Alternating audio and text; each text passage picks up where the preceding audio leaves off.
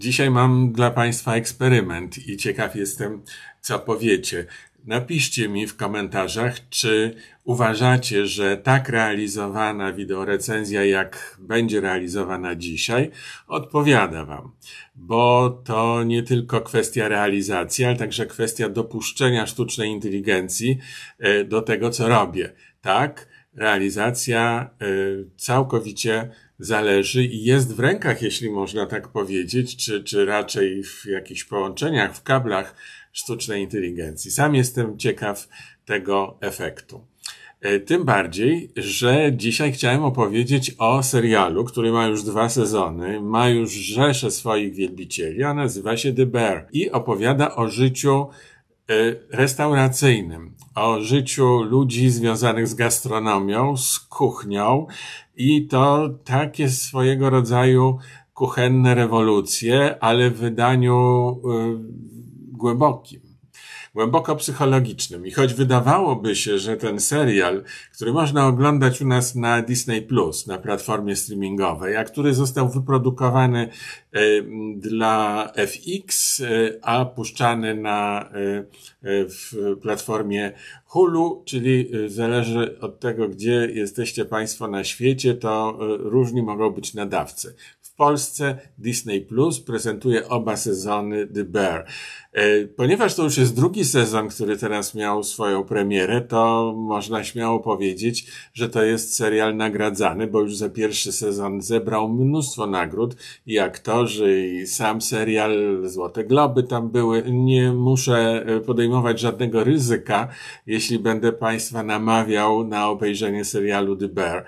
E, I proszę się nie sugerować zbytnio tym, co jest napisane w omówieniach, e, w różnych fiszkach filmowych, które na mm, różnych stronach internetowych poświęconych filmom i serialom pojawiają się, bo tam napisane jest serial komediowy. No trochę humoru tam jest. Powiedziałbym więcej satyry niż takiego humoru, który nam się kojarzy z komedią ale przede wszystkim tam jest dużo psychologii i to bywa drama psychologiczna. I ona jest uzasadniona, bo skoro oglądamy historię ludzi próbujących wyciągnąć z upadku małą restaurację, y, w Chicago, która położona jest w niezbyt y, atrakcyjnym miejscu, która specjalizuje się w fast foodzie, powiedzmy sobie otwarcie.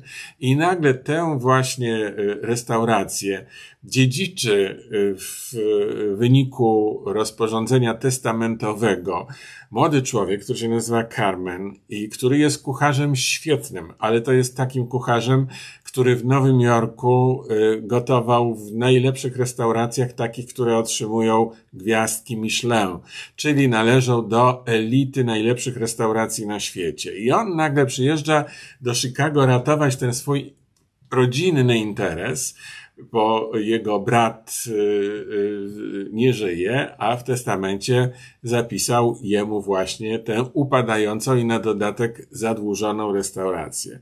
Czy Carmenowi to się uda? No będziemy mu o, o, oczywiście towarzyszyli i sekundowali i życzyli, żeby mu się udało. Ale musimy przejść całą jego drogę zarówno tę drogę psychologiczną, no bo jednak e, znajduje się tu w wyniku tragedii rodzinnej, ale także i takiego załamania nerwowego e, i zawodowego, bo on jest już mocno przeorany przez tę gastronomię najwyższych lotów i najwyższ, na, najwięcej gwiazdkową. No ale także y, to jest straszny szok trafić z tak luksusowego miejsca, gdzie stołują się bardzo bogaci ludzie, gdzie jedzenie jest wyrafinowane i układane na talerzu jak kompozycja, która mogłaby prosto trafić do Luwru jako dzieło sztuki trafić do e, e, restauracji, gdzie wysiłki kucharzy oceniane są na podstawie soczystości hamburgera czy jakiegoś szybkiego dania. No, to jest rzeczywiście wyzwanie, ale on to wyzwanie przyjmuje, no i próbuje się w tym jakoś odnaleźć. Będziemy towarzyszyli jemu, będziemy towarzyszyli kucharzom, którzy, których niejako odziedziczył razem z, mm, e, e, z restauracją e, i będziemy także przyglądali się jego rodzinie, a w drugim sezonie będziemy mieli jeszcze na dodatek co jakiś czas pojawiające się gościnne gwiazdy, które będą nam zapierały dech. I o tym za chwilę. E, twórcą całego serialu jest Christopher Storer, e, młody człowiek, bo on ma 42 lata w tej chwili, no a zanim to zaczął produkować, no to, to, to miał 30 parę. To jest jak na producenta, twórcę i e, scenariusza i potem twórcę, kreatora, który właściwie odpowiada za cały ten serial i za wszystko, co w nim jest, no to to jest młody wiek. I on rzeczywiście odniósł gigantyczny sukces. Przede wszystkim dobrze bardzo obsadził. W głównej roli Carmena Berzato, bo to jest amerykańska rodzina o korzeniach włoskich. Jest Jeremy Allen White, y, bardzo ciekawy aktor, bardzo dobrze wchodzący w tę rolę, taki nieoczywisty powiedziałbym w roli kucharza, bo, no bo ten najlepszy kucharz, ten, który jest szefem wszystkiego, na niego wszyscy mówią szef po prostu i to co chwila skandują, bo tak się zdaje się w kuchni należy zachowywać, e, no to powinien być trochę takim osobnikiem alfa, przynajmniej tak to wyczuwamy, albo przynajmniej tego oczekujemy, tym, tym bardziej, tymczasem on nie ma w sobie nic z osobnika alfa. W ogóle nie jest ani alfa, ani beta. No po prostu gdzieś tam jakaś daleka litera, bo on jest bardzo introwertycznym, takim schowanym w siebie, nieśmiałym człowiekiem, który poza kuchnią tak naprawdę, no to byś zginął na świecie, bo on w ogóle nie potrafi funkcjonować społecznie. No ale jest genialnym kucharzem, jest ambitnym chłopakiem i podejmuje to wyzwanie.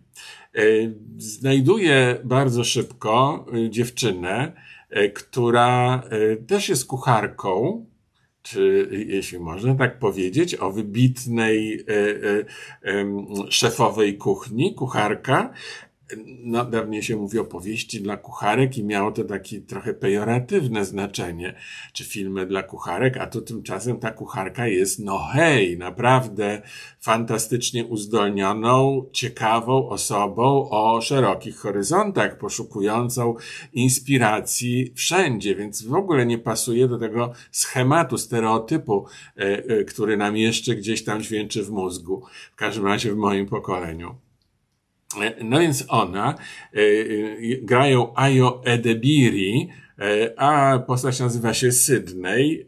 Jest młodą dziewczyną i też bardzo ambitną i przyjmuje wyzwanie. Staje się no najpierw asystentką Carmena, a co będzie dalej, no to muszą Państwo zobaczyć e, w serialu.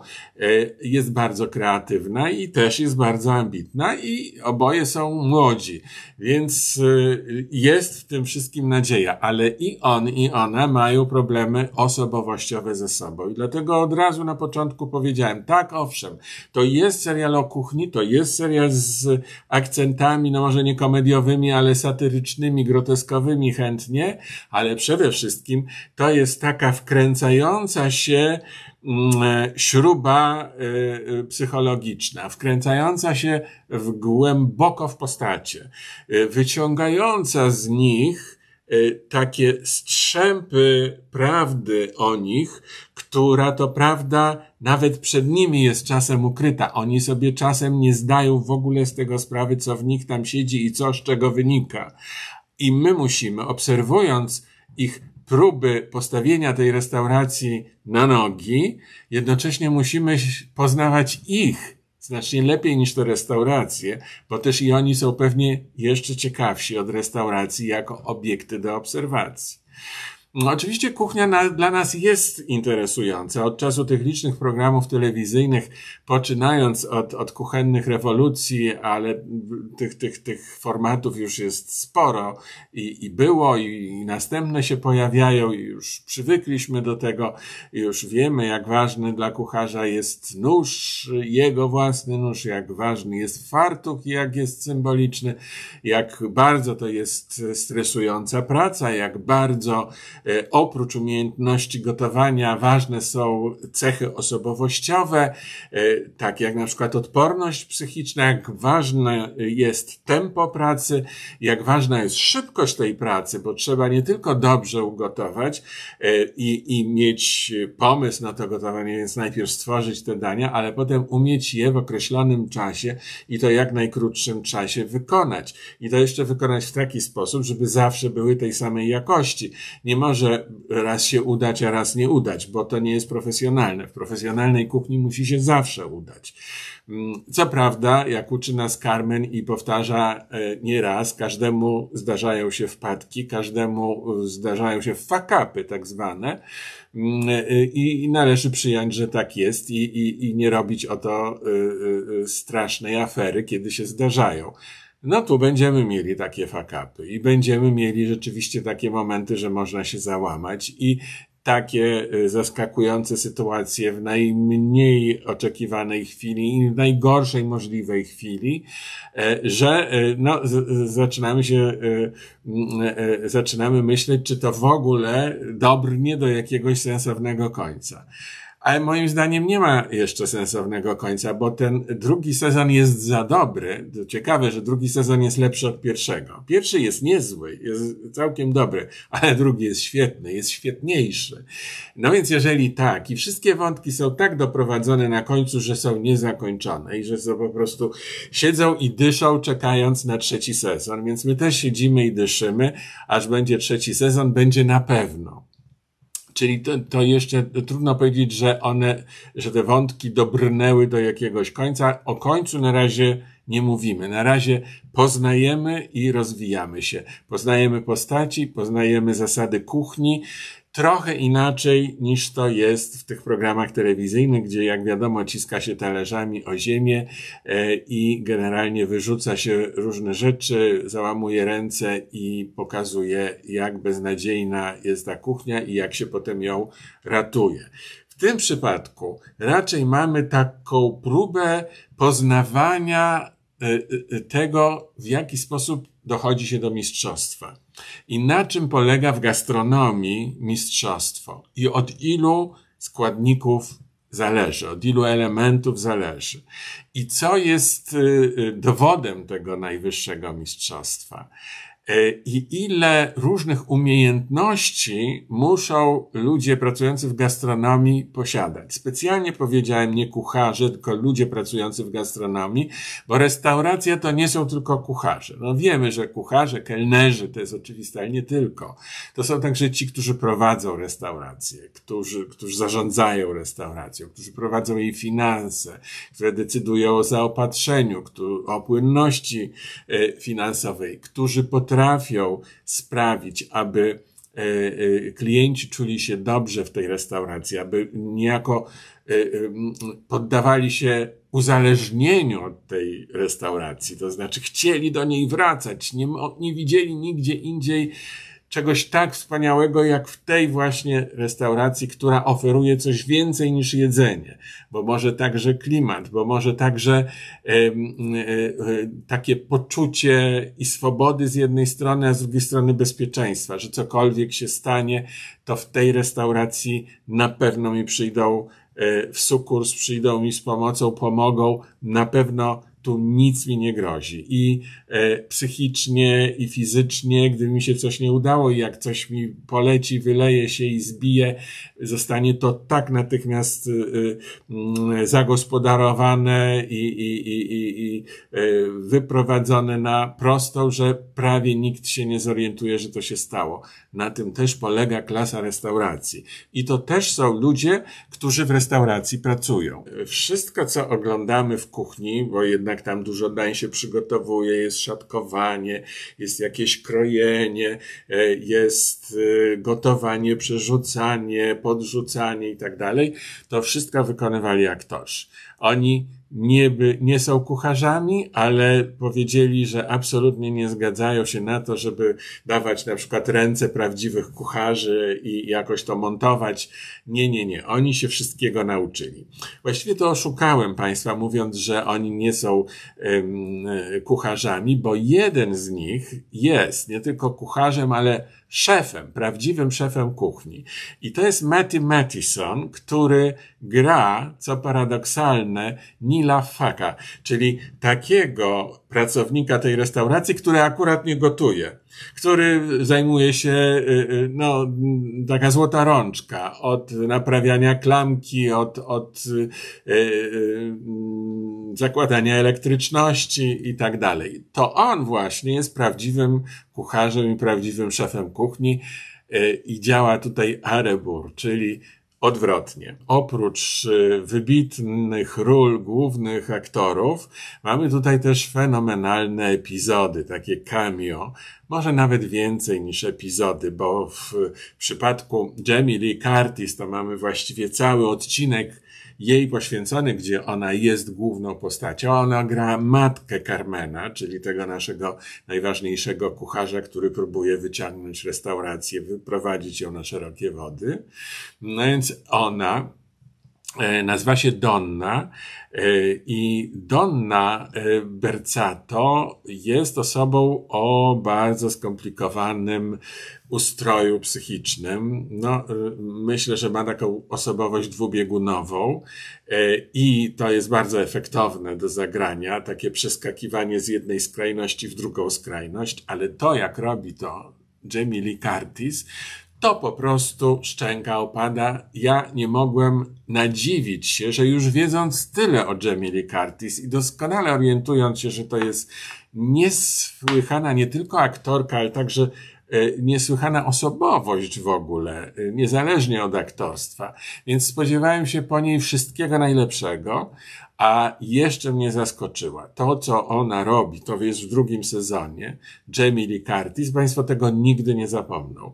I jest to zrobione tak cudownie, idealnie dobranymi środkami aktorskimi. Właściwe proporcje są tutaj e, e, zachowane, bo wiecie Państwo, bardzo łatwo jest przesterować taką postać, która w końcu ex definicione jest przesterowana, bo jest, jak powiedziałem, od skrajności do skrajności, od słodyczy i, i rodzinności, ciepła i przytulenia do, do napadów szału i wściekłości tak, taki rozrzut, taka skala emocjonalna bardzo zachęca aktorów, szczególnie e, posiadających już spore doświadczenie, do pokazania wszystkiego, co potrafią i w związku z tym do wrzucenia do roli trochę zbyt wielu różnych e, środków aktorskich. Jamie Lee Curtis, jak w dobrej recepturze e, kulinarnej, idealnie dostosowuje środki do tego efektu, jaki ma osiągnąć. I te proporcje, które także w potrawach są przecież tak ważne, w przyprawach, że chodzi o to, żeby ża żaden smak e, nie zdominował innych, tylko żeby one wszystkie tworzyły pewną całość, pewną kompozycję, taką kompozycję, gdzie brak jakiegokolwiek składnika będzie natychmiast zauważalny, a jednocześnie, kiedy wszystkie razem grają, to praktycznie nie są rozpoznawalne. Nie powinny być rozpoznawalne, bo rozpoznawalne są wtedy, jeśli któryś z nich zaczyna dominować. No i tak jest właśnie z rolą i tu idealnie to y, zagrała Jamie Lee Curtis. Jest jeszcze druga rola, która jest przeciwieństwem tego, co zrobiła Jamie Lee Curtis, jest Olivia Colman. Ona gra szefową tej restauracji nagrodzonej e, gwiazdkami Michelin, Terry. I ona z kolei daje nam naukę, daje nam taką lekcję poglądową, jak ważna jest w kuchni i w ogóle w, myśleniu o potrawach psychika, jak ile tam jest psychologii, ile tam jest y, takiej y, zakomponowania się człowieka, ile tam potrzeba uważności, nie uwagi, to jeszcze raz powtarzam, bo już kiedyś mówiłem, nie uwagi polegającej na tym, żeby czegoś nie przegapić, tylko uważności, to znaczy uwagi skierowanej na wszystko, na wszystkie elementy, także ludzkie elementy, także na siebie samego, po prostu pewnego takiego skupienia e, e, właśnie medytacyjnego w trakcie pracy i w trakcie gotowania. I przepięknie to Olivia Colman e, prezentuje. Więc krótko mówiąc, The Bear to jest przykład udanego serialu, którym mamy świetne role aktorskie, ciekawie i nieschematycznie pokazaną e, kuchnię, gastronomię i sztukę kulinarną, nie, nie tak jak w telewizji, gdzie to jest tak e, e, wykręcone razem, właśnie zakomponowane jak te przyprawy, że nic niczego nie dominuje, że nie jest ani za ciężko i, i psychologicznie dołująco, choć mamy tam depresję, choć mamy tam alkoholizm, a jednocześnie nic z tych rzeczy nie okazuje się decydujące dla rozwoju akcji, dla rozwoju postaci. Mamy tam przepiękne potrawy, które chciałoby się zjeść. Jak je widzimy, to już, już ślinka nam leci po prostu litrami. Więc dobrze jest ten film oglądać, mając coś dobrego do jedzenia. Jeśli nie w trakcie filmu, to przynajmniej po obejrzeniu y, serialu, odcinka żebyśmy mogli sobie usiąść e, do dobrego jedzenia, albo odwrotnie, najpierw się najeść, to potem oglądając serial nie będziemy zazdrościć bohaterom. E, dużo, dużo dobrych rzeczy mogę powiedzieć o tym serialu, choć są momenty takiego, takich siodełek, czyli tak, tak, tak coś siada, trochę jak ciasto, które się zapada w środku. I są takie momenty. Jest kilka momentów krytycznych. Wolno się też rozkręca ten serial.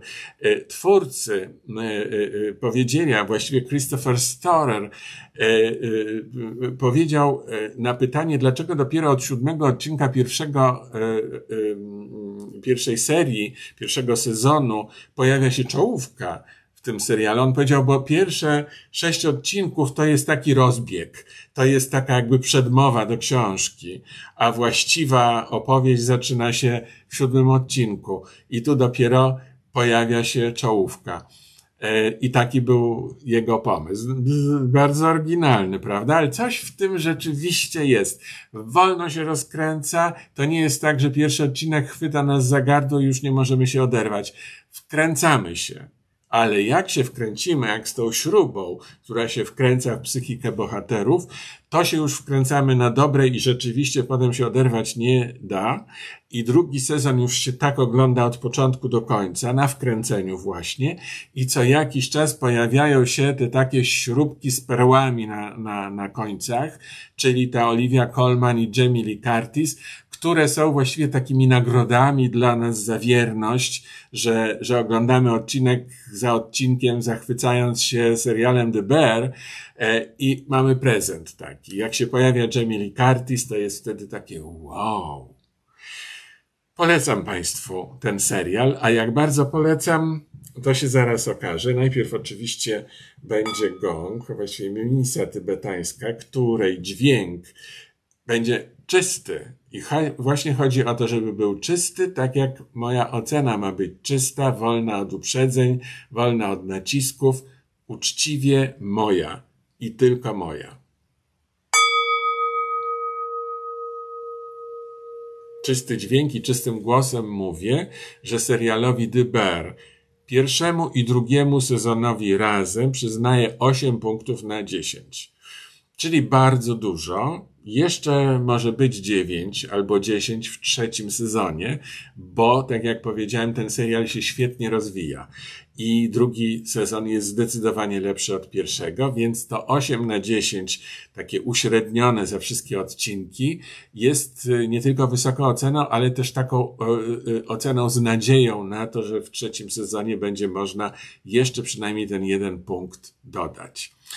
A teraz, jeśli Państwo dadzą mi chwilę y, dodatkową, to opowiem coś, co mi się skojarzyło w trakcie oglądania tego filmu, tego serialu, y, co mi się skojarzyło z moich własnych doświadczeń i z mojego własnego życia, bo teraz wieście lub nie, ale ja też pracowałem w kuchni zawodowo. Ale najpierw będzie mały gążek, oczywiście z misy tybetańskiej. A potem będą trzy łyki wody z miedzianego kubka.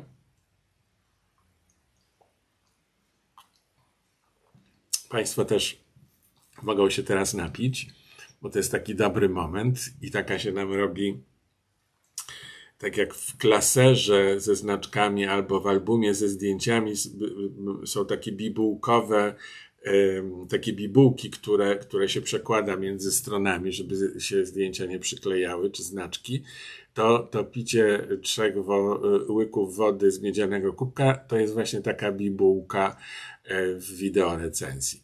I już jesteśmy w części premium, bo te moje prywatności to są właśnie w ramach premium. Otóż, tak jak powiedziałem, tak, pracowałem w kuchni. Jak się Państwo domyślają, nie skończyłem szkoły gastronomicznej, ale za to wyjechałem jako student do Anglii, do Londynu.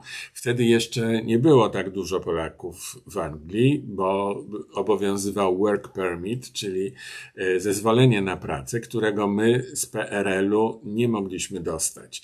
W wyjątkowych tylko przypadkach udawało się, ale dużo było w związku z tym zabiegów, dużo trzeba było e, różnych dokumentów i formalności załatwić, e, a najczęściej było to po prostu niemożliwe. Wobec tego pracowaliśmy nielegalnie.